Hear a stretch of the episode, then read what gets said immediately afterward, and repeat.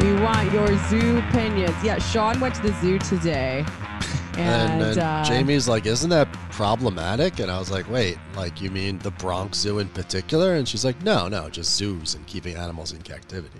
Um, Yeah, like the elephants and shit. Like I've heard people say that zoos are bad, even the ones that we thought were good, like the Bronx Zoo, whose mission is conservation. Um, and like I actually don't know enough about the zoo to know who's right. I just know that I have fond memories my grandparents taking me to the Bronx Zoo Of course, when I was a little kid. it's incredible. It's a um, great place. Maybe.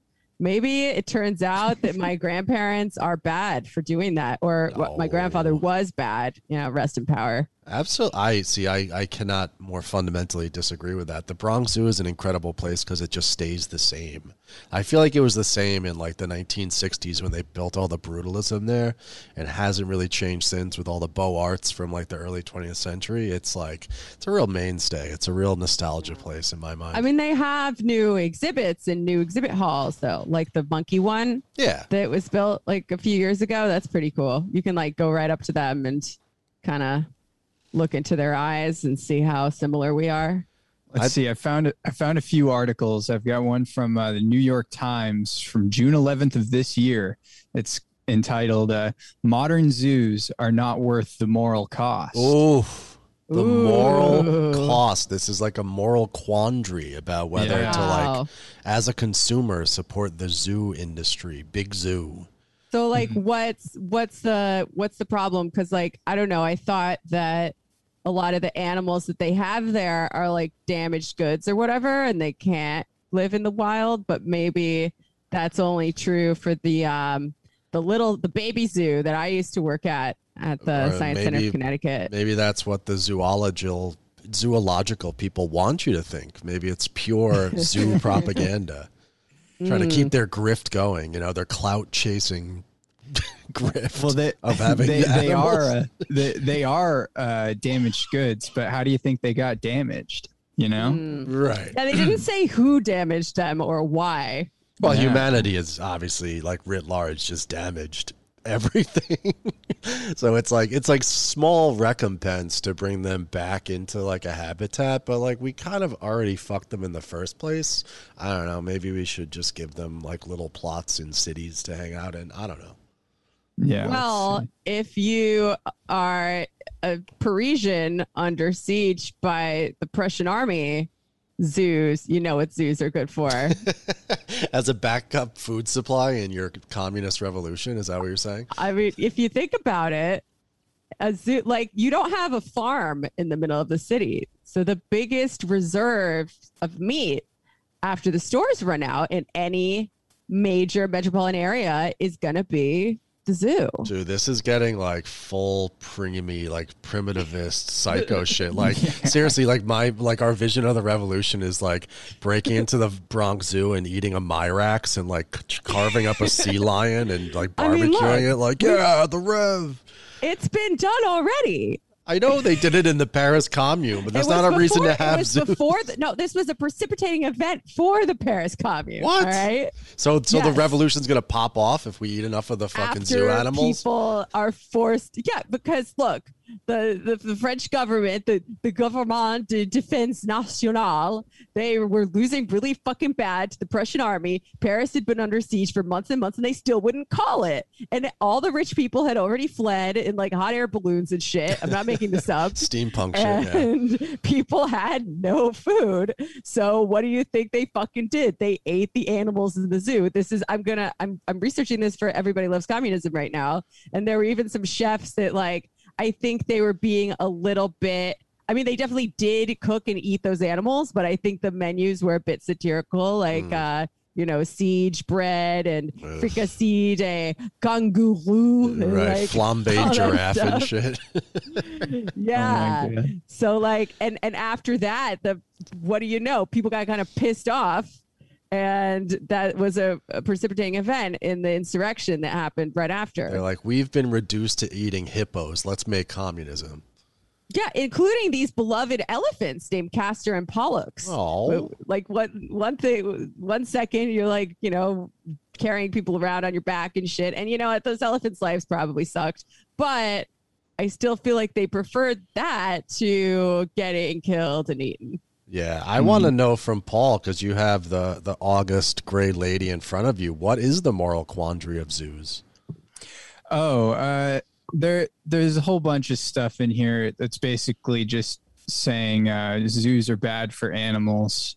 Um, and then uh, and Oh. I've I've got another article up from uh, KQED, which is the uh, it's the NPR radio affiliate in I guess like the Bay Area, Mm.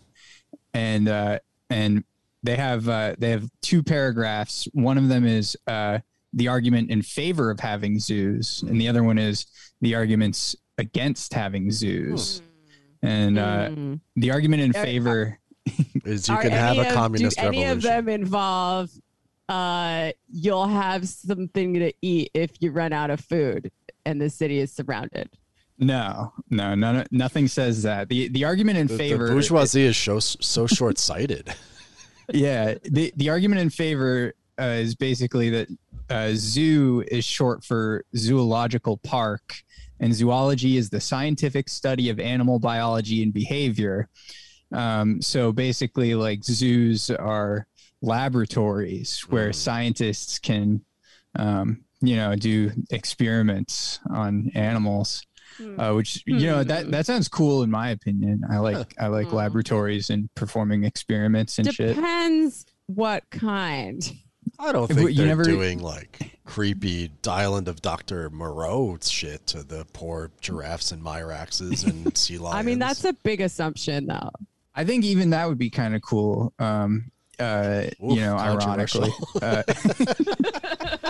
Maybe Wow, we should, Paul. maybe Jamie, maybe you should introduce Paul so they don't think that he's just some psycho vivisectionist on our show on, on unintroduced. I mean, I'm not sure that that's not the case. Um, but yeah, I guess we've done enough of this cold open. It's time to introduce our guest and acknowledge that we're doing a podcast. Um, Podcast. So yeah, this is uh, the Antifada, as you probably know, and uh, our guest today is our friend Paul Channelstrip. That is, of course, his party name, his nom de guerre. hell yeah, Um, he is the producer of the Antifada Twitch channel, which you can all check out Wednesdays and Fridays. Those are the main days. There's other days when they do video games and shit. I don't really know what goes on those days because I don't watch it. Um, but it's at Twitch TV, twitch.tv slash the Antifada. Um, he's also the producer for some really other, really good other podcasts like Real Abstractions and um, Varn Vlogs and etc. Well, if people haven't watched the Twitch stream yet, you're really screwing up. But do we have a treat for you? Next Wednesday on the Twitch stream, Paul will be vivisecting a red panda without anesthesia live on twitch.tv slash the antifada. It's we're gonna gonna find out if they're really red and if they're really pandas.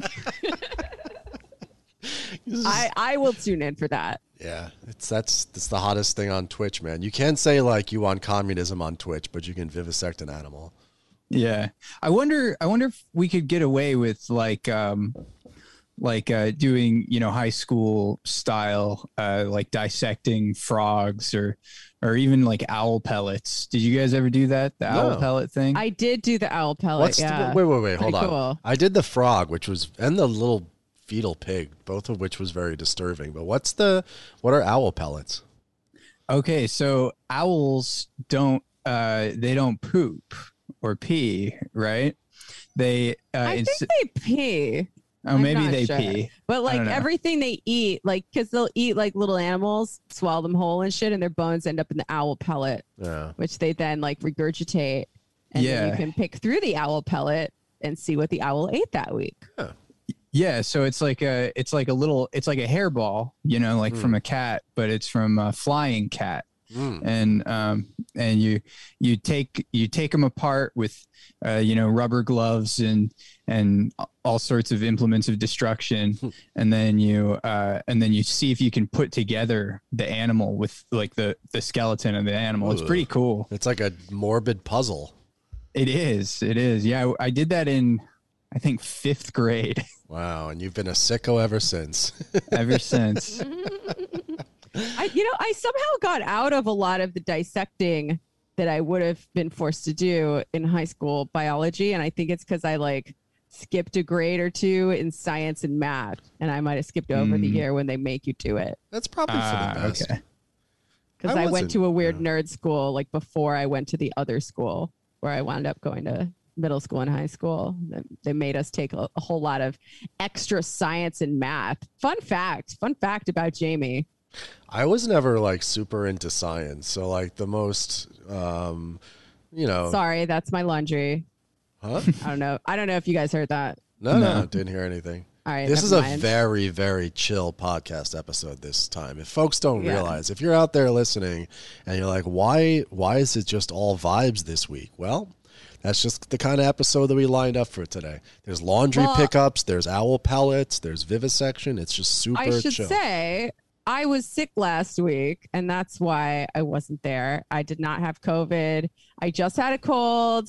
It really knocked me on my ass, and then I was start finally starting to feel better. Like a fucking week later, I felt well enough to go apple picking, and then I threw my back out in a tragic pumpkin picking accident. Oh, Oh, fuck. That gets oh. No. that fifty percent of goth injuries are tragic pumpkin patch picking incidents. It's a real it's a real mind fuck to hurt myself, to have hurt myself so badly doing something I love so much. This is this is the goth time of the year. You have to train, you've got to stretch, you've got to be in peak performance leading up to the big day. Uh, yeah, no, I mean, obviously, I didn't do any of those things, but I, I, I, I just wasn't expecting to hurt myself by picking up a pumpkin wrong. But there you go, my body's falling the fuck apart. So, so I spent most of last night just like lying on an ice pack, like, ah, I don't Well- feel good. But you know what? Welcome to my world. that sh- shit happens, Yeah, and, shit. and here I am doing a podcast anyway. yeah, fuck it. I heard myself uh, editing podcasts. That was pretty. That was pretty No. cool. Yeah, I That's got, I got, like, heroic.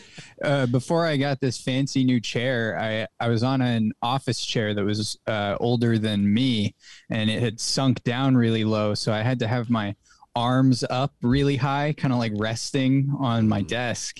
And after using my mouse with like cutting, you know, cut off circulation in my hand, I uh, I got really bad carpal tunnel in my Oh. right hand.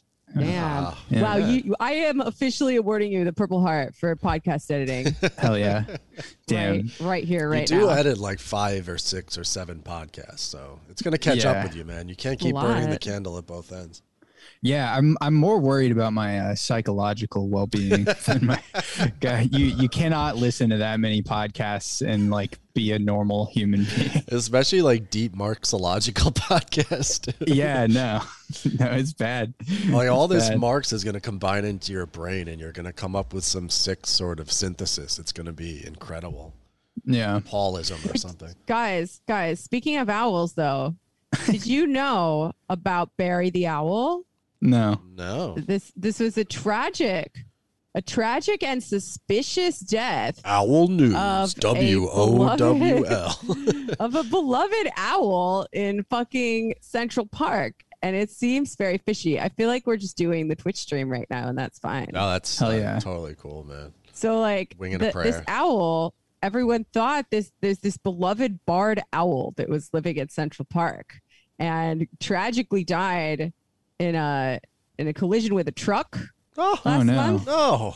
Uh yeah. But then then they did an autopsy and found out that before the owl collided with the truck, um, it was carrying a potentially lethal level of rat poison Oh, that could have impaired her flying. Oh, Oh the fuck! plot fucking thickens. tragic. You think it was an inside job or something?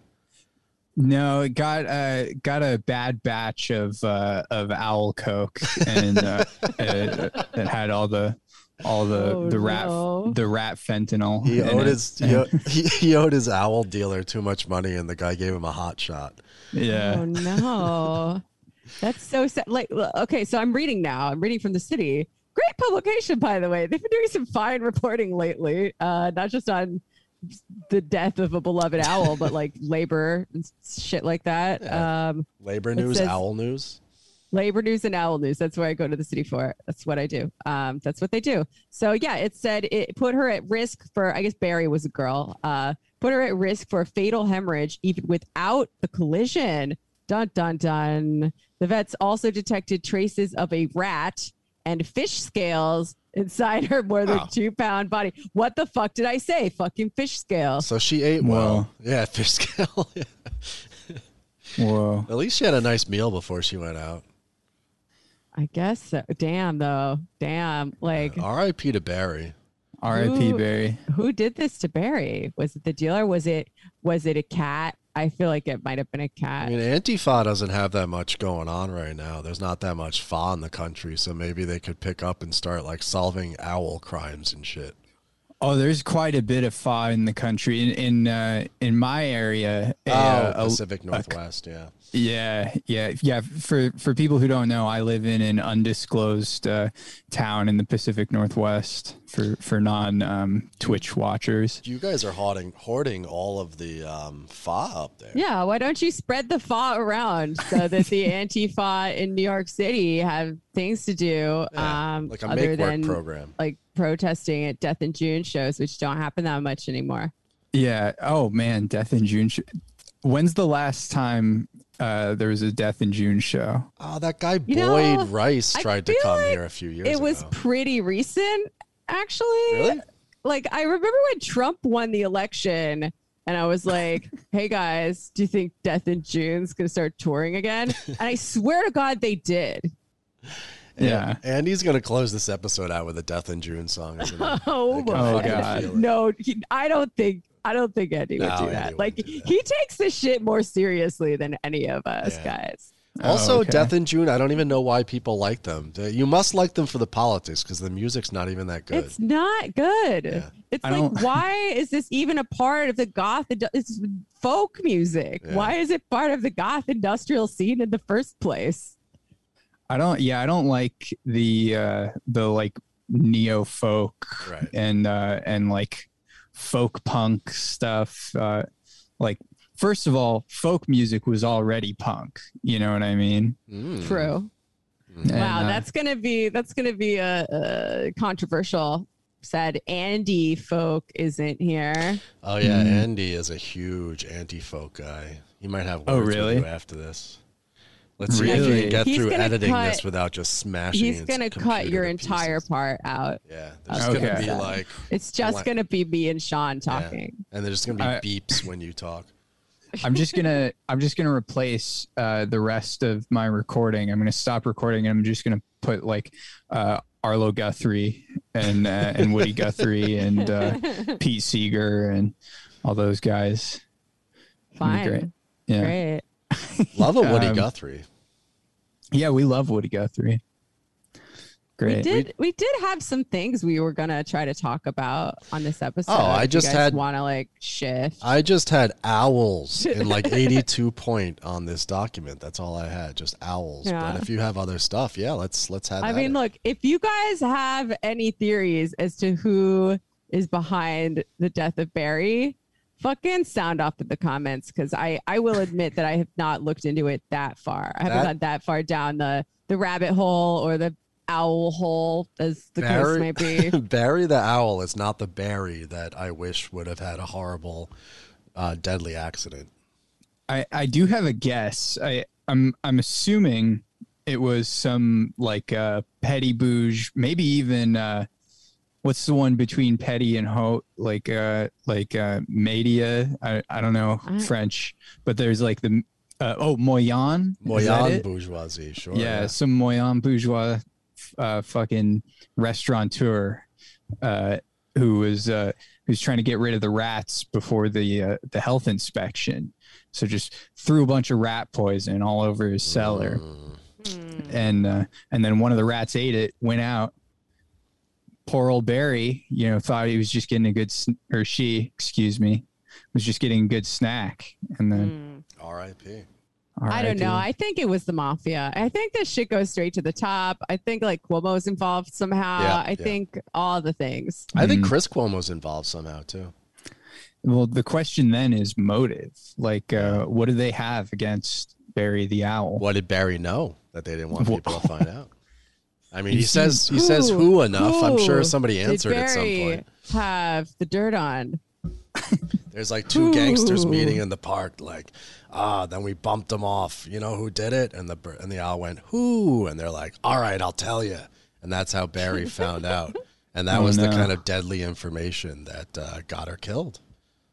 Oh no. Yeah. To be continued. Bum, bum, bum. Yeah. We were gonna try to talk about Squid Game today, but I think Paul's only seen four episodes, and it would really probably spoil the entire series for him. So We should Yeah. do. we're Oh, gonna man. save. Yeah. We're gonna save that. Man, the end of that fucking fourth episode. that was Spoiler crazy. alert. Yeah. No, it's a it's some crazy shit.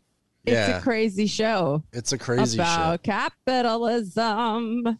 Very specifically, I mean, we're not going to get into the episode. And if you haven't listened yet, you should, or watched rather, you should watch it so that Watch you can be prepared for the bonus episode we do soon about it so that you can, you Yeah. know, know what we're talking about. But it really, South Korea is turning into like this venue for vaguely anti capitalist art coming out between Squid I mean, Game vaguely. and Par- Parasite.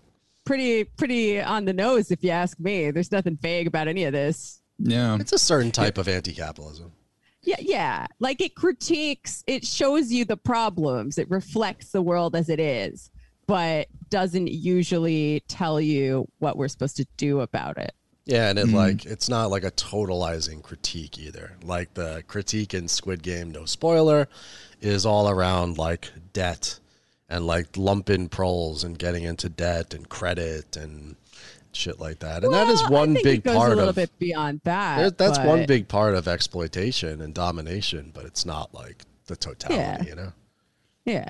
And like people can take the wrong message from it. Like, Right. don't forget Obama liked Parasite, you Mm, know? mm, mm. Like, you can show people the problems in society, and their conclusion can be like, we just need some better tax credits or Right. whatever.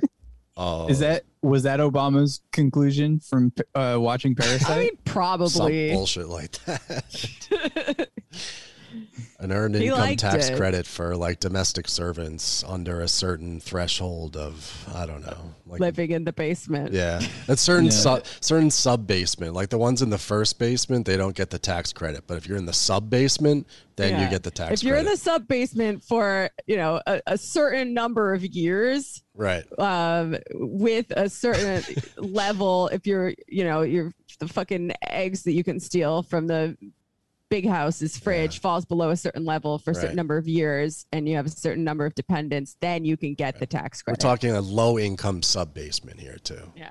Yeah, we're not talking about those, you know, high on the hog sub basement dwellers. But you only Obama said you only get the tax credits if you start a small business in the low income sub basement. or was that Kamala Harris? at I least forget. six months. For at least six no, months. that was, yeah. I mean, that was her uh, amendment. She added on to that. That's good. She's doing great work as our vice president. The only thing she ever made news for was like, "Don't come here." like going to Guatemala and being like, come. "America doesn't want you. Do not come." Immediately memed around the world Yeah, the thing that she said. yeah. Mask off. does does this uh, refinery 29 article have spoilers in it before i before i dig in Oh, um, I don't think so. Wait a second. Hold, hold your horses. You interested? I mean, basically, it's it's interesting that this kind of stuff is now being run written up for like Refinery 29 and shit, just like a fucking middle of the road lady blog, because it's uh they're like. Ooh, does this rise to the level? Is this anti capitalist entertainment really anti capitalist or has it been subsumed by the spectacle? Let's talk to some anti capitalist organizers and find out. Like, They call that the Teen right, Vogue cool. effect. yeah, like, that's fucking based. And surprise, surprise. Um, yeah, they're like, nah, nah, brah. Yeah. Like this is recuperation. They're like, according to thesis 43 of Guy Debord's Society of the Spectacle. like, wow. Whoa, okay. Good good job refinery 29 Yeah. but like yeah um yeah no i'm not i'm not going to read the last sentence because i think that might be a spoiler for paul depending where he's at in the show um but uh yeah i mean obviously it's recuperated if you're watching it on fucking Netflix. But uh, Everything's we gotta we gotta watch something. The only Might as, pure. might as well be something that I agree with the basic ideas within. The only Yeah. pure, unrecuperated anti-capitalist critique that you're going to get is from the Antifada, right? So if it's if you're not Yeah. listening to this show, everybody else is recuperated. They're all complete. It's all spectacular, man. You got to come in Yeah. here to get that unrefined shit, that that Peruvian flake, that fish scale. Yeah, all the all the other shows that I uh, that I uh, work for, they're all on um, what are, was one of the big like podcast networks. Yeah, real real abstractions needs to learn their Marxist theory from us. yeah, yeah. Real abstractions from uh, from. Uh, damn, I wish I knew the names of any of the big podcast networks. So I could, Um, Crooked Media, isn't that Yeah, podcast? yeah, yeah, yeah, yeah. Cro- uh, coming hot from Crooked Media, Real Abstractions. Wow. Oh, it's really gonna suck when we have to gulag the real abstractions crew along with the Podjons. Yo, Yeah. speaking of that, I, w- I checked my phone the other day. I don't have notifications on, so thank God. I opened up Twitter and I found out that Occupy Democrats had followed me on Twitter. I immediately Ah. blocked them, them and their 10 million followers. And then I was like in the comments, I was laughing about it, and somebody said, uh, uh, Occupy Democrats were, were tweeting about Heinrich the other day. I was like, Whoa. what? Like, What? Occupy Democrats are like, you need to go to your local representative and try to get these low income tax credits pushed through the Congress with the whatever Wow. act. And then they're also just reading Heinrich and like going off about value form theory. I don't know. That wasn't enough of a reason for me not to block those disgusting ghouls. I have to find that right now. Occupy Democrats tweeting about Heinrich.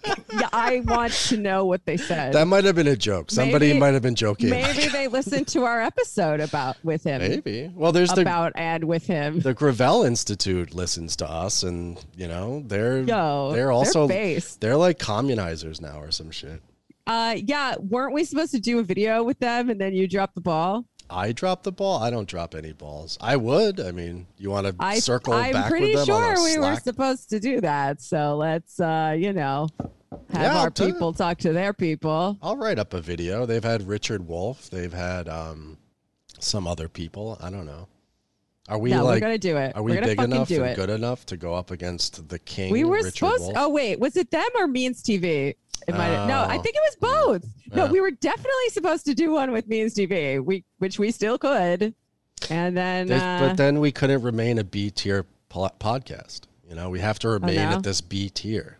You know, if All we were to start to do well. promotional stuff like that, we might end up like actually growing or something. God well, forbid. well, well, you know, TBD. Yeah. You've given me a lot to think about.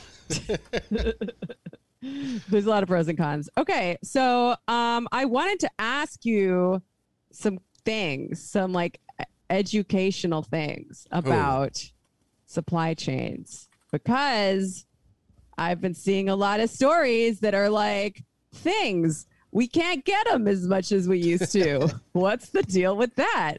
And I want to know what's going on with the supply chains. So I looked up an article in the Reuters, and they said around 18% of beverages, 15% of frozen foods, 16% of snacks, 15% of candy, you know, that all important food group of Yeah. candy, and 18% of bakery items were out of stock at stores during the week ending October 3rd, according to the latest data from IRI. it's basically a fucking treat crisis.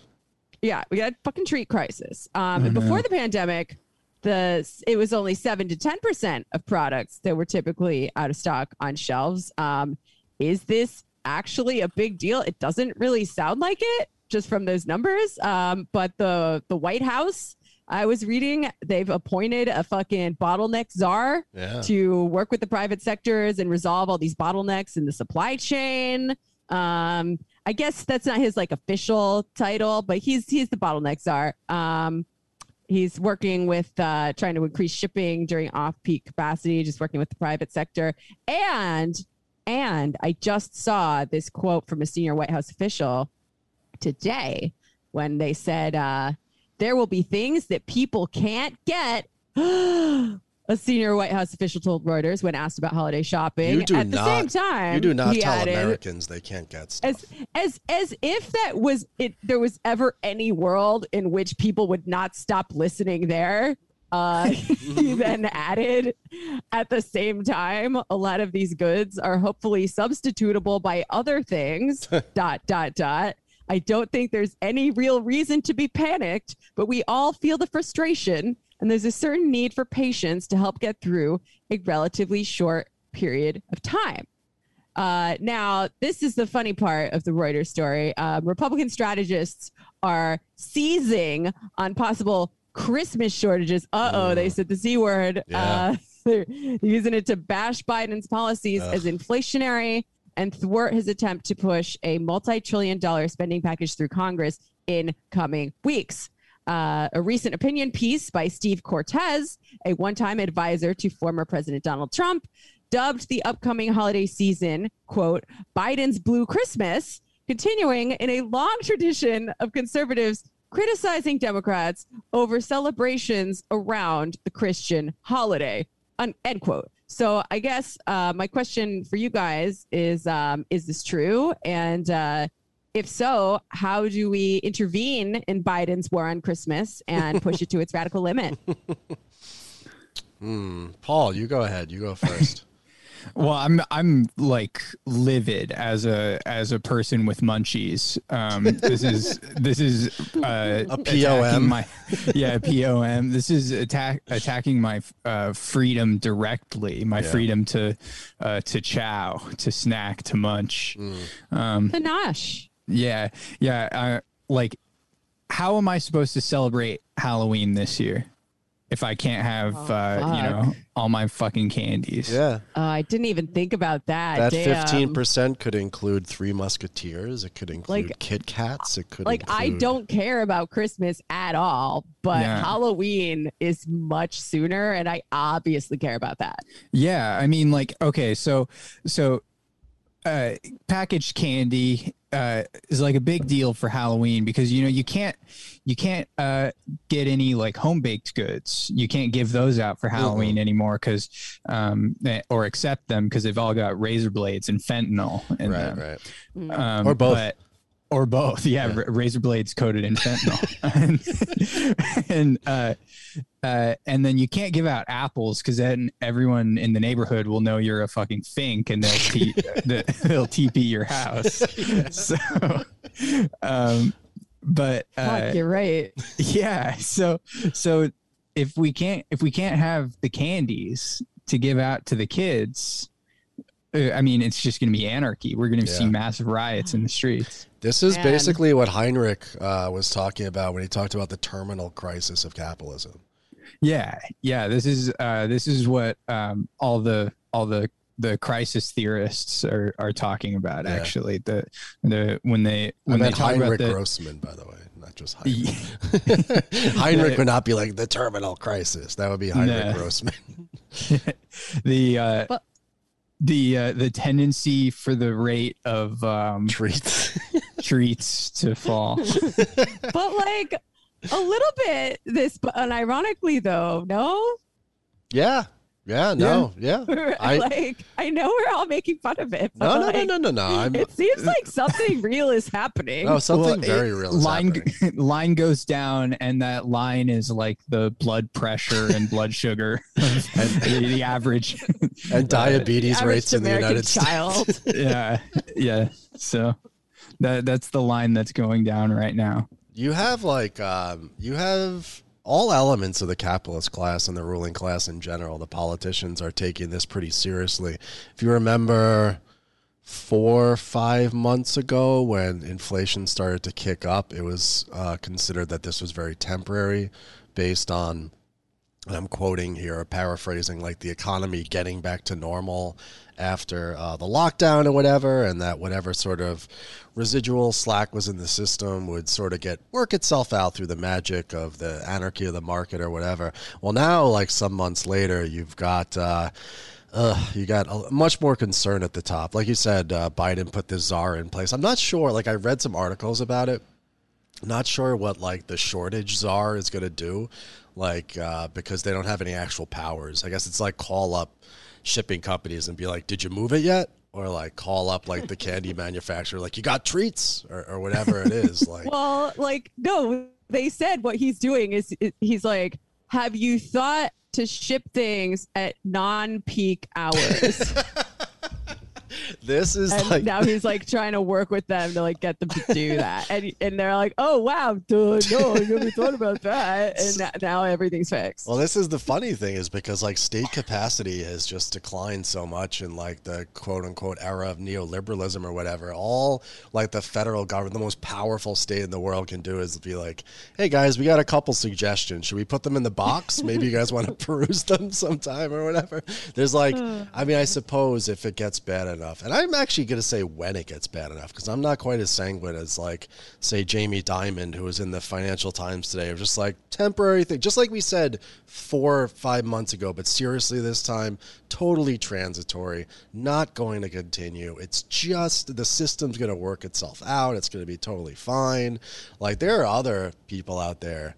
Moody's, for example, the credit rating agency, who's like, uh, I don't know that this is going to get fixed anytime soon. It's like a real structural problem. Uh, it's it's more than simply like coming out of the lockdown and like a superheated uh, economy as a bunch of people who weren't buying anything and were saving up a lot of money for the last year and a half, or all of a sudden buying a lot of stuff. That's like the story that I think you know CNN or whatever would tell you is that this is just sort of like a transitory thing, but I think it's actually way deeper than that. And I think that there there are some important consequences I think for this in terms like- of capitalism.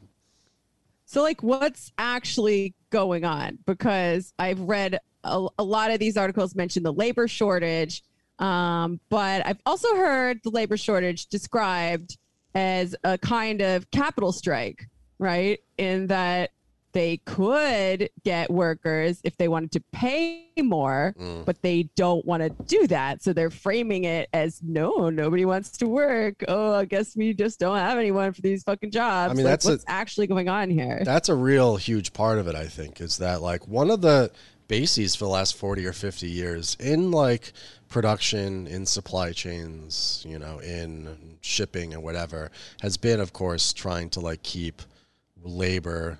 Uh, you know, cut down to the bone in terms of numbers, but then, of course, also like the rate of exploitation as high as possible. And the American economy really has been like floating by on like a pliable and abject workforce for like the last like four or five decades. So I think the fear of like wage inflation is really scary for scary for the ruling class. And I, I think that capitalists are going to wait as long as they possibly can to start actually like raising wages even just a little bit, even in response to um, to market factors, right? Even just like based on su- supply and demand, because they've had it so good for so long, I think that like the idea of labor having any sort of capacity to like fight for more or like people refusing jobs is so not just anathema to them, but like weird and bizarre to them that they're going to keep on, I think, like even to their own detriment, not hiring people at certain wages um, for as long as they possibly can. That's the sense that I get. So they're playing chicken with the workers. It's like a game of chicken. Yeah, it's like a game.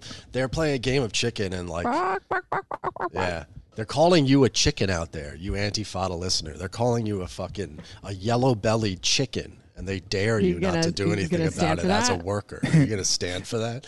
it's it's it's it's really offensive because like you you can't say chicken around me when you know we're running out of tendies. Oh fuck! Yeah. As Pretty a person soon those of tendies munch, are going to be made of freaking zoo animals. Oh hell yeah. That's Giraffe what Paul's been reduced to. yeah. Once the shortage gets the in the terminal crisis, you're going to be eating gi- uh, giraffe tendies. That's how you're going to Oh. know the final crisis has come. I wonder what they would taste like. I wonder. Do you think giraffes are gamey? Like, what? What do you think I'm giraffe meat is? sure. like? Like, look at their fucking neck. They're Like, just a long they're, ga- horse. They're, ga- they're gamey as shit. They're just a long horse. I mean, They're you- not a horse. They're way weirder than a horse. They're kind of weirder than a horse. I think they're pretty close to a horse. They're a horse with like a long neck. They have horns. They have They have all baby kinds horns. of shit so that do horses fuck- don't have. Yeah. Okay. Well, I don't They know got until spots. They got I, mean, I guess horses have hooves, but they don't have those. Horses don't have those weird little tails with like the bristles on the end. Um, Listen, I don't know what a in, in, looks in like. four to They- five months they when will. the when the terminal crisis begins, all three of us will get together at some sort of equidistant point in the middle of the United States, and we'll try the giraffe tendies. We'll sit down and we'll give them a taste test, and that'll be how we prep ourselves for the final struggle. Yeah. There, It's- there are no pescatarians in a siege scenario. I've already rationalized it to myself. I like that. Um, any other country, uh, if the revolution started there, it would it would be uh, in in a similar way. It would start with like a like a bread riot or a bre- you know, Yeah. but uh, but here it's going to be a, a candy riot. Yeah. Hell yeah. well, well, we want treats. you you know shit's getting bad because you know how they have the uh, the Christmas sales that always pop up and they happen earlier and earlier every year, but now it's like the Black Friday is like the big thing. There'll maybe be a couple of Christmas sales like before Thanksgiving, but really like Thanksgiving, you're starting to see retailers starting to push for people to start to do their Christmas shopping because they know over the next few months coming down the pipe, there's going to be massive, massive supply issues because the goods literally just can't get here. Like when we're talking about there's this, so that so these shortages, like the supply line crisis or whatever, is happening at all sorts of different nodes, right? So obviously you had the disruption of production. Uh, especially in East Asia, because there's like different, as we very well know, there's different COVID policies around the world right now, and China's is like a zero COVID policy. But that means that in like you know the largest industrial power in the world if a particular province all of a sudden gets a few cases of covid they're going to shut everything down including the factories right so there's like the real production crisis but that's kind of scattered and in different things uh, and then there's um, the actual transshipment of goods uh, moving from around the world and towards the United States and towards Europe and else- elsewhere. All these commodities, um, the price of shipping has gone up. Uh, transshipment, like on on giant cargo ships, has gone up four times in the last several months. The the shipping companies are making so much fucking money right now. But part of the problem in the shipping industry and why this is another note of the crisis is because they were already consolidating and concentrating that industry. There used to be like tons of little shipping companies, you know, with like uh, big ships and little ships and small ships. But over the last several years, especially since 2008, 2009, because after a crisis, capital tends to kind of eat the weak and cons- con- consolidation happens. You now have like three or four big shipping carriers. And with those, like they themselves have cut uh, labor down to the bone to try to be as efficient as possible because now you now have a monopoly situation, right? Like big companies fighting for very very small margins against one another. So there's really no slack to pick up, and these giant companies basically are like. Uh, way way behind when it comes to being able to actually get things on ship and then you have the ports and the ports is not just because you had an increase in the amount of commodities that are being shipped in the last several months, although that's part of it. It's also that you've lost 700,000 people in the United States have died. like not not all of those were like of working age population. In fact, a lot of them were older, right? But you've had uh, hundreds of thousands of deaths uh, of our population. You've also Yeah, had the let's late be real. Like most old people still have to work. yeah, yeah. But but but one trend that you've seen is you've seen uh, the labor participation rate took an absolute nosedive. It's down to 1980s levels at this point. It clicked off like a three or four points, like like it fell off a cliff right when the pandemic happened, and it's only ticked up a little bit, which in real terms in the United States means millions upon millions of people, most of them between the age of like I think 62 and 70, people who are like probably going to retire anyway soon, but they ended up being like, fuck this, I'm not going out there to die. I'm just going to like not go back to work or whatever. And young people who are finding it hard to get employment in general. So what I'm saying is that there's a, a, a real like tightness of the labor market, including and especially in trucking. So like you have, I think average was like there were 13 ships that would be off of the port of Los Angeles at any given time, and just the other day it reached up to 140 ships just like sitting in the Pacific waiting in order to have the goods taken off of it. And that's not just capacity at the fucking ports, and America has really shitty infrastructure, as we know. They can't even pass this fucking infrastructure bill, but then the ability to move those off. So, like, lacking trucks in order to do that, and railroads, which too have consolidated and cut. I think it was something like there were over 100,000 rail railroad workers uh, like four or five years ago, and it's now down to 31,000.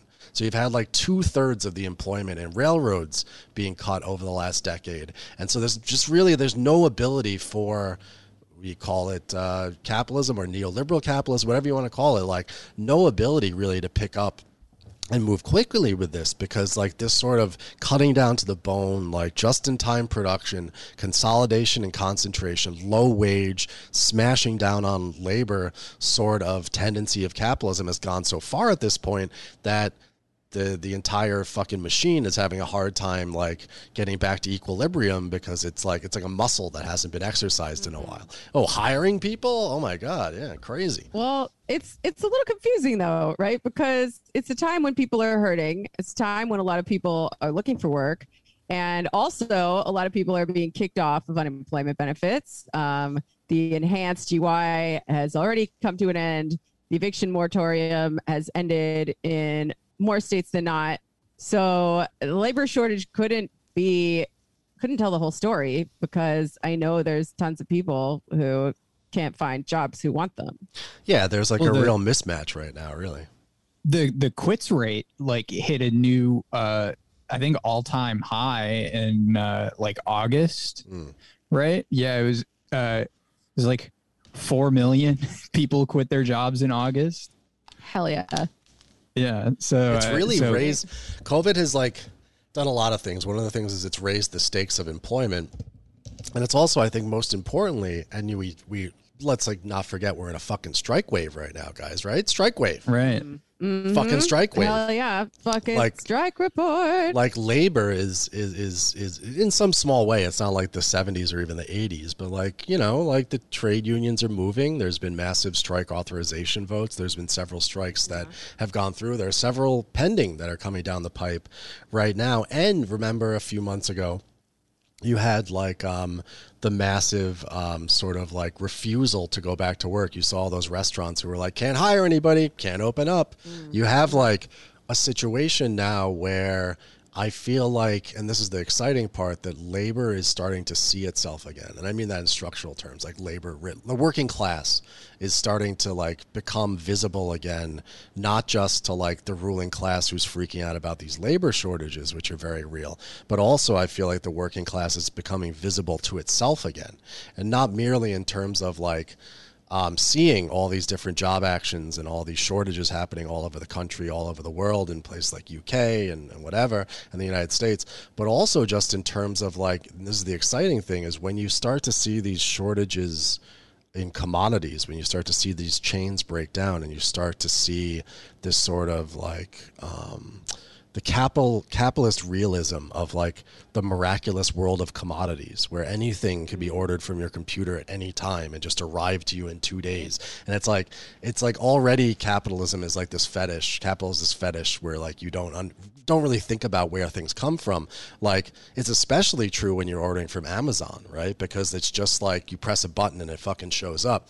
Well that is starting to i think erode right now as people start to realize when there's this shortage and you can't get things that the world of commodities actually has a production and distribution like circulation component to it as well and i think that that's starting to help uh, the working class start to see itself again and i think that's pretty exciting Yeah, I hope that you're right. I mean, like, we all, everybody already knows that capitalism does not and cannot provide a decent life to everyone. Uh, but a lot of people don't give a fuck about that because their lives are decent. Um, They got treats. But then, Yeah. when all of a sudden you can't just push a button and order your favorite treat at any time you want, they're like, "Wait, it can't even do that." Wait, That's why? supposed to be the Like- one thing that has Yeah, on like socialism, you know? all the- Oh no, no, that the so well Venezuela, that's where they can't get stuff. Right. Here we're supposed to be able to get stuff. What the fuck? right Yeah, freaking totally. the fuck out. Yeah, people Yeah. are going to freak the fuck out. Americans are going to take this so badly. Of all people, Americans are going to take this the fucking worst, and you're already seeing it, man. I Talk mean, about a fucking they psychological when they couldn't meltdown. go to fucking butt fuckers or whatever. Yeah, yeah. You, uh, oh, you, you don't know where the uh, where your treats come from when you order them online. Well, yeah, they come from the FedEx truck. Duh. yeah, all the intermediate steps before that. Who fucking knows? But I know they show up. I know the guy. His name's Bill. He Yeah. gets paid thirteen dollars an hour and he's miserable. well, here's the question then. All right. Um, we could cut this part out, out if I sound stupid trying to do Marxist shit, but I, I know I got two two Heinrichian value value God. theorists Jesus here. Christ. Okay. So I might cut as that well. out too. I've been trying to I've been trying to wrap my mind around productive versus uh, non-productive labor, Mm. right? And there's lots of different ways to define it. It sounds like a value judgment, but it's really not. yeah. Uh, the like the primary reason why I'm interested in thinking through it is because I think it helps you wrap your mind around the things that capital would like to push to zero in terms of its costs and the things that it's okay paying like a little something for, right? Mm. So I'm wondering what you guys think. If is circulation productive or non-productive labor, and would that have any bearing on uh, you know trying to keep That- the costs basically to zero? Definitely productive of value. I mean, I think that's in volume two of Capital. Marx says specifically that See, I haven't read that volume yet. Man, got to get to that second volume. It's a real fucking snoozer. But within it, he talks specifically about circulation of commodities and he talks about how the movement of goods from one place to another through like the commodity transportation doesn't itself add value. However, it helps those commodities to retain the value that they have already and is therefore productive because like you know it's, it's harder to see when you're talking about like uh, i don't know a dishwasher or whatever retaining its value because being able to move like being able to move like marginally quicker across the world. But if you're looking at something like bananas like it's really fucking clear right? There's like you know if you don't move them fast enough they fucking rot so, like, one of the things you talked about these sort of tendencies of capitalism, like, one of the things that capital tries to do is it, it tries to increase the turnover time of commodities, right? Because, like, the, the quicker you can valorize the value that's created in the production process, ultimately, the more surplus you can get.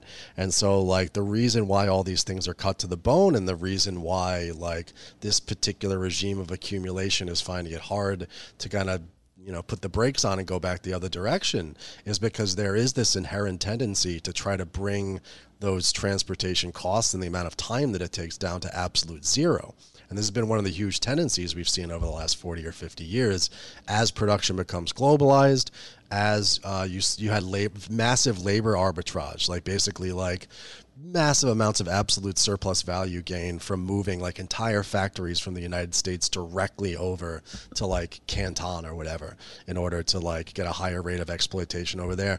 And then also the big part of this fucking supply crisis too is uh, just in time production. 'Cause it's not just like the American fucking shitty like person of treats consumer that expects goods to arrive exactly when they need them. Please respect my identity as a person of treats. It's also, of course, like intermediate intermediary goods for capitalists. Also, too, are supposed to arrive on time. They're supposed to come. You're supposed to have no warehouse. You're supposed to like basically when you need the parts, they come in and then like they get added to the product, and then the completed product goes out. That's breaking down too. So I don't know. I, I'm not sure I answered the the productive part No, of your that, question. that but made sense. yeah, what do you think, Paul? You got don't know. anything to add, Paul? Um, no, in general, I think like the uh, the productive versus unproductive labor question is uh, uh it's kind of a non-starter. Um, like like capital will only pay for you know labor power that it thinks it has to pay for. It- it's or that that really that it has to pay for. Um, uh, I'm not talking about like uh, like the owner of the comic book store who hired you when you were 15 because uh, they thought you were a good kid and wanted to, you know, or anything like that. But like, like um, when I was working for um, large consumer electronics company Mm. that shall remain unnamed.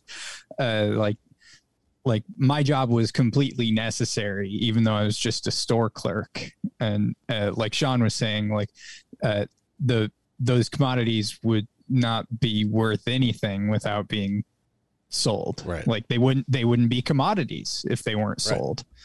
So, um, That makes sense. See, that's what I thought. And then I was talking to people about it and they got me all confused. It's it's it's a bit of a red herring because, like you said in in your like setup to the question, it, it sort of becomes this morality, you know, question about like, well, you don't even do productive labor or whatever, like, uh, and then you start to get into like a weird workerism where certain workers are like more worthy of solidarity than other ones, but by and large, we talked about this on the Jason Smith episode. Like the increase in like the amount of work that is unproductive in a Marxist sense is actually like a testament to how advanced capitalism is because it allows workers who aren't actually producing value or part of that value production process in order to survive off of the fruits of that value that was created. Like it means that there's like a larger portion of people who are who can survive off of like the actual you know profit making value creating shit there is which means a more complex society and one that's like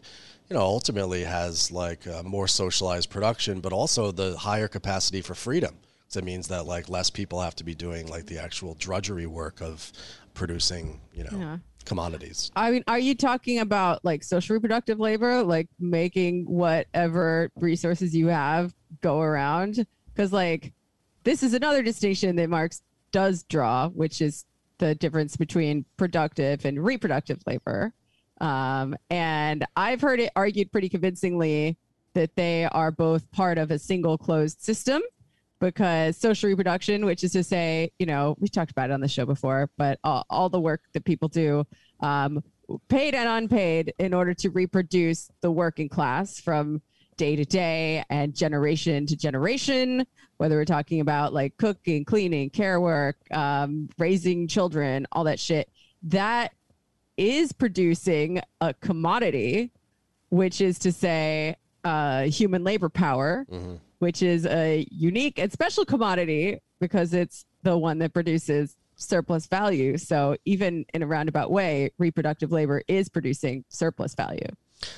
I mean, yeah, and I think that they're one of the things that you've seen, certainly in the last 13 years, probably over the last 40 years, is like a crisis of social reproduction. Like, as more and more workers are like being strewn aside and not able to sell their labor power. And what you have, I think, since um, the lockdown, and this is a tendency you, you started to see in Europe for a long time, where like youth unemployment rates have been in the 20s, like since like 2008. Like people like never actually getting into like a, a like a decent job, like the precariat or whatever. What you have is a is a crisis of the reproduction of the wage relation, right? This wage relation being absolutely se- essential to capitalism, which is like this um, this tie between us, the workers, and capital, which actually happens like you know within us selling our labor and getting a wage for it. That wage relation itself is kind of in crisis right now, and you see that when people cannot be connected to like decent jobs. And I think that this is one of the real crises that um, has been growing, and I think it's one that's that's only going to get more um, more intense uh, after into and after the after the pandemic. And there's a lot of theorizing that you could do about what happens when you start to have a crisis in the reproduction of the wage relation. Like, what does that mean for capital? If people can no longer be like inserted into like the value producing machinery anymore, like if more and more people are separated from that, if there's more and more, shall we say, surplus population, then what does that mean for the future of capitalism? And then you could start reading Endnotes and theory communist, and you can start to create an entire theory around that sort of shit. I don't know. like classic uh, prison and police abolition theory as well, right? Because what are the what are the prisons and police serve to do? What's their purpose? They they deal with the relative surplus population and they actively go out there and recreate it, Mm. right? Because it's a thing that needs to be maintained. It's not just they're responding to this passive existence because capital needs that to exist in order to discipline the labor force. So don't, don't worry, guys. This is still uh, Communism 101 You don't have to read Endnotes if you don't want to. I'm not going to force that on you, although you should. I will. you should do it anyway, um, or we will, so you don't have to. Yeah. Um, but what was I going to say? Oh, yeah. So, okay. All right. I'm going to play a little devil's advocate here because, uh, you know, we've been talking a whole lot about capitalism and how bad it is at, you know, creating and distributing goods, which is the thing a mode of production is supposed to do. Um, what is it doing poorly that, say, another mode of production, say, I don't know, some kind of communist central planning? Like, who's to say that we wouldn't be having these same problems. Hmm. Hmm. Well, it's really like the acephalous nature of the market and all these like contradictory tendencies of capital that have got us to the this point in the beginning. Like under no rational social system would you imagine like creating intellectual property on one continent, right? And then sending that intellectual property all the way over to another continent where it gets produced in all these different factories and then it gets sh- sent on a ship all the way over back to that continent where it's finally brought together into one piece and then like delivered, you know, on that continent or to back to the other continent to begin with to be mm. sold. So Completely you're irrational. saying you're saying that we should produce and distribute things based on some other system, like uh not what's going to save us two cents perhaps but like where would it make the most sense to put the factory? And where is there the greatest need? Something something of that nature. Yeah. I mean, even just within capitalism, I think you're already seeing, and I, I threw off a tweet about this the other day. There, there's been all this talk for like since 2008, 2009 about like we're seeing the end of neoliberalism, and it's always been couched in these sort of mm-hmm. like cultural or like political terms. Because this is like the United States, right? So everything has to be about like what the Democrats and Republicans are saying or whatever. And it's always a bunch of hot air and, and never actually like comes to fruition because like ultimately the agency for like the end of neoliberalism doesn't come from Donald Trump or from Joe Biden. They're like re- a reflection of the sort of like objective conditions that exist and the different conflicts within it right?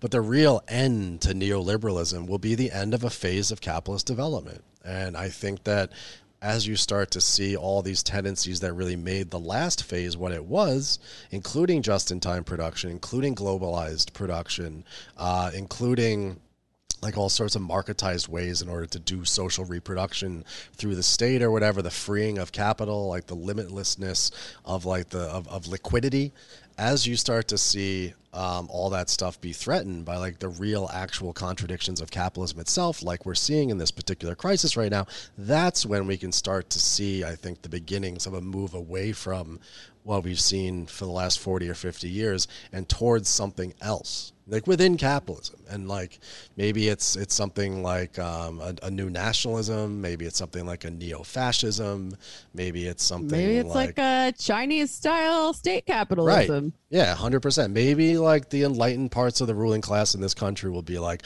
our problem is that we can't do what China does. So we're gonna have to like change things around and use state power in such a way that we can discipline capital enough for you know for itself, like to in order to help capital out enough, in order for us to have a good like national nationalist industrial economy. I think you've seen that out of the Republican Party and partially through Biden too, in the guise of this new Cold War thing, talking about renationalizing industry and shit like that. I think it's a real possibility that we start to see this transition sooner rather than later. But again, not out of the realm of ideas or partisan politics or just like what some guy in the fucking Atlantic thinks should happen in the future, but because like all the contradictions and, crises of the last 40 or 50 years start to reach a head where capital has to start flailing about and like you know, figuring out some new sort of plan through trial and boy. error.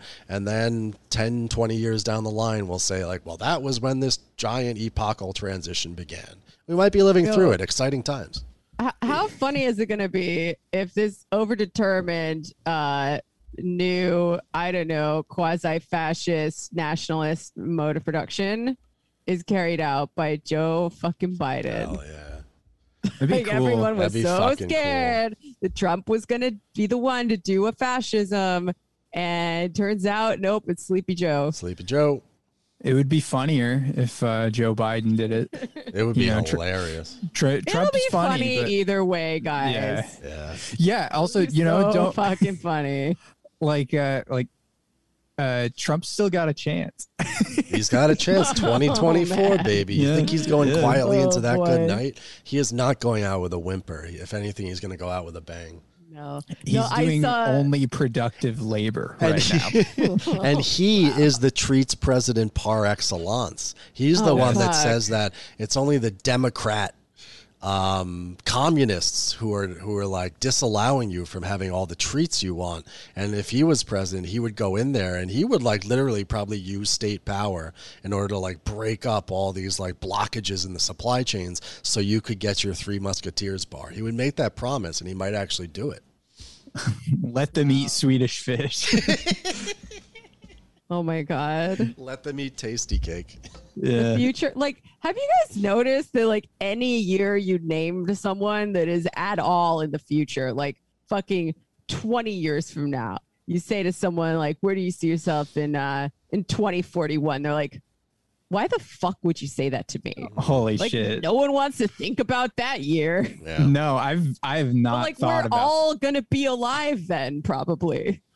God forbid. like, it's not that long from now. No, no, it's not that long from now at all. It'll be here before you fucking know it.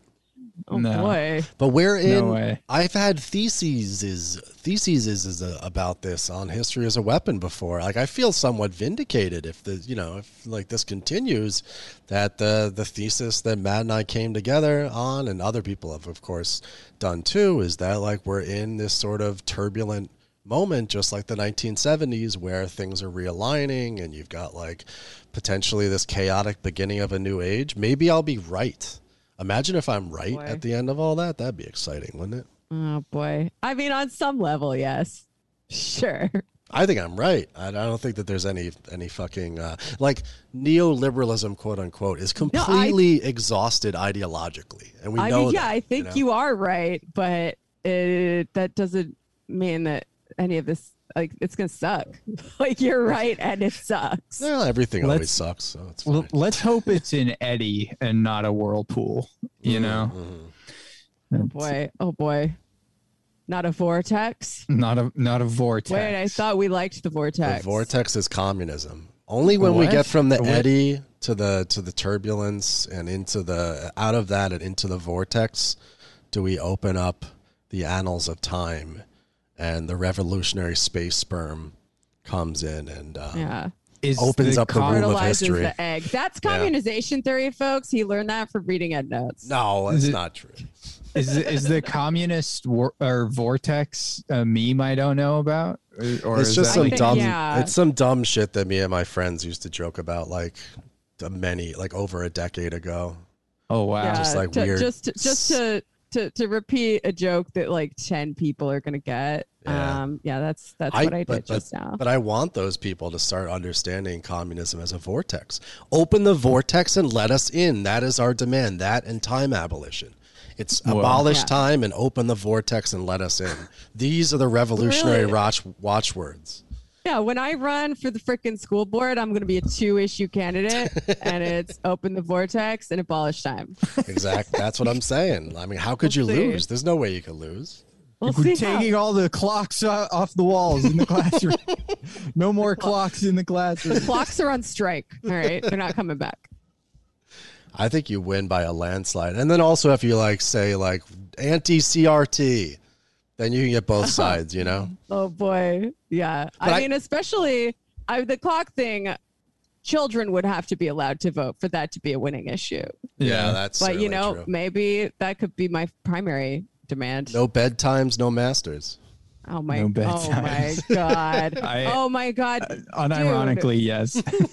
But also, like the guy who can only eat frosted mini wheats really has a tough year ahead of him. Ooh. Wait, what are you talking Yeah. about? Are you talking about that guy who said that strikes are ableist? I mean, it was in reference to the Kellogg strike, but Mm-hmm. also Yeah. there there could be some other reasons he won't be getting his frosted mini wheats. Yeah, Rip.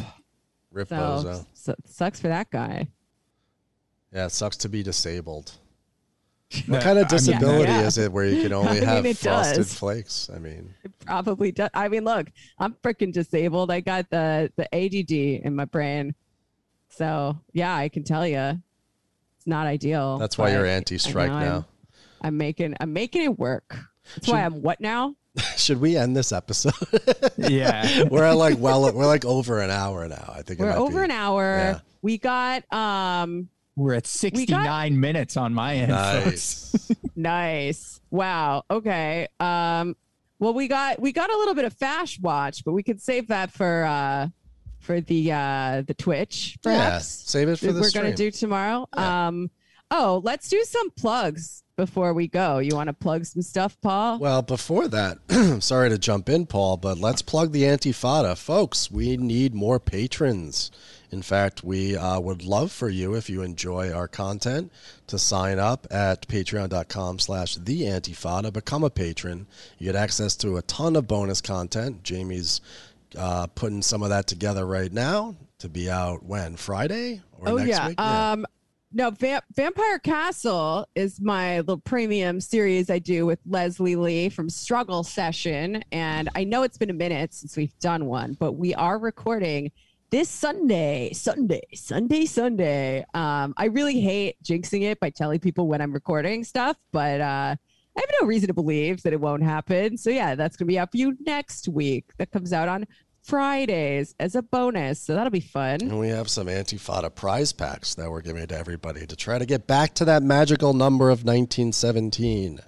Now that's So- we try to keep it steady at 1917. You know, not too many more, not too many less, because that's you know we got to keep our eyes on the goal. And as our friend Shuja Haider once said, 1917 is always the goal. That's right. Yeah. It's my lucky Yeah, number. you, you, you don't want to overshoot and hit 1921. yeah. Little joke for the real heads. Yeah. Yeah. Paul, what do you got Um, for us? Um, I produce uh, Real Abstractions, great show. Uh, season two starting up very soon. Love a Uh, podcast with seasons. Yeah, yeah. Well, we we took a, a, a hiatus for a minute because uh, uh, Cordelia is uh, writing a fucking book and moved to France. So Damn. well that'll do it. and uh, and then um, I produce Mortal Science on the Emanci- uh, Emancipation Network, Emancipation, with uh, uh, with uh, Esri and C. Derrick Varn, and they uh, uh, they do a great job, great show. It's uh, it's about communism and stuff. Yeah. uh, I do uh, I do Varn vlog, the the audio version of Derrick Varn's solo project uh, podcast, and I do uh, Everybody Loves Communism, Hey. Jamie's show with uh, Jorge. I don't know if Jorge's last name is public, but His last name is not public at the Okay. moment. He need, Well- he's he needs a nom de guerre like you, Paul. yeah, Jorge um, Jorge line goes down. Jorge Jorge uh, microphone cable. Yeah. Uh, yeah, and uh, and you guys know about uh, everybody loves communism, so I won't describe I mean, it. I hope so. I people keep telling me that they don't that they didn't know about it before. So I feel like I should be pushing it a little harder maybe. well, Um, throw one of those 'cause I- episodes in the Antifada stream soon. I'm going to do just that. Hell yeah. Um, and then everyone will be so excited for new Everybody Loves Communism that they don't even notice that there's not a new Antifada because we're taking the week off. Um, no, we might not do it that way, but that might be a Yeah. fun way to do it. Yeah, it but I just spoiled it because now everyone's going to know what we're doing. Um, but no, I have a new show. It's called Everybody Loves Communism. It's specifically focused on history and theory. So it's uh it turns out that's uh that's more work than a normal podcast, but uh I'm fucking up to it. I got I started it with Aaron Thorpe from Trillbillies, but he had to take a little leave of absence. But I've rebooted it. It's back, folks. It's back. It's better than ever.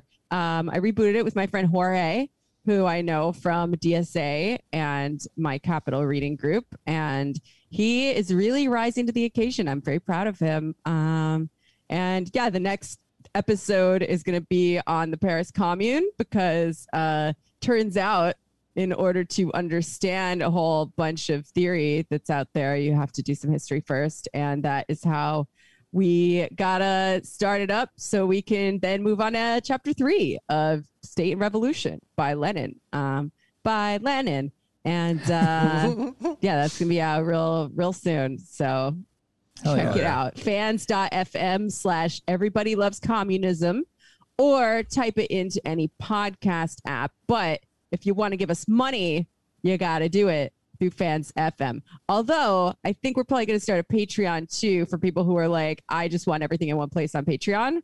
But we're going to charge a little more on there to make up for the fact that they take a bigger chunk of your money than our friend Kyle, the class trader, does at Fans FM, which he just made because he likes leftist podcasts. Yeah. Hell yeah. Yeah, and if you if you want to give me money, um, uh, DM me, or or, uh, Paul- or do, Paul's- donate to the uh, donate to the Twitch. Come check out the Twitch stream. It's a lot of fun. Yeah, Oh, it's a whole lot. Paul's of fun. got his Venmo and his Twitter bio. Like, Hell yeah. please compensate me for my emotional labor. Hell yeah. Yeah. That's that's how you got to be these days, man. That's how you break. That's how you get through the crisis of the reproduction of the wage relation. Hell yeah. All right, let's send this bad boy to Andy. Hell. To chop let's it up. it. All right, later, guys. Later. Bye. Another court case. $22 million check, bring me more weight. From dirty 20s in the floor safe to courtside seats where the Warriors play. Yeah, young, thick bitches drinking bottles like water. Tried stepping on my shoes, it just made me go harder. My Armenian partner said we just getting started. So much cash, I grabbed a bag in the apartment. We really outside, it feel good to be alive. Throw them bras in the trash and fire up a vibe. I'm with the whales now. Bank by Morocco, brand worth the B. I should write me a novel. Military escorts out in the Congo. Lunch in Sinaloa, but I fell asleep in Cabo. I don't boast much. We them guys now. We control the supply chain worldwide now. Pretty light brown. Bitch with an attitude. Yeah, they love the dick when they mad at you. M's, I'ma grab a few. Friends, I only have a few. How I'm 35, still trying to get a package through. Yes, dope boy, but they call me the GOAT.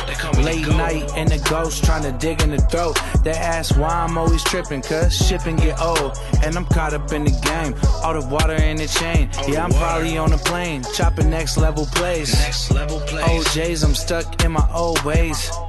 OG, yeah yeah. El Chivo, El Chivo. John Byrne, yeah, Aunt Tamburino. I'm on top dog status, I'm just moving up the rank. Yeah, top dog status, I'm just moving up the rank. I'm on top dog status, I'm just moving up the rank. Yeah, top dog status, I'm just, I'm just, I'm on top dog status, I'm just moving up the rank. Yeah, top dog status.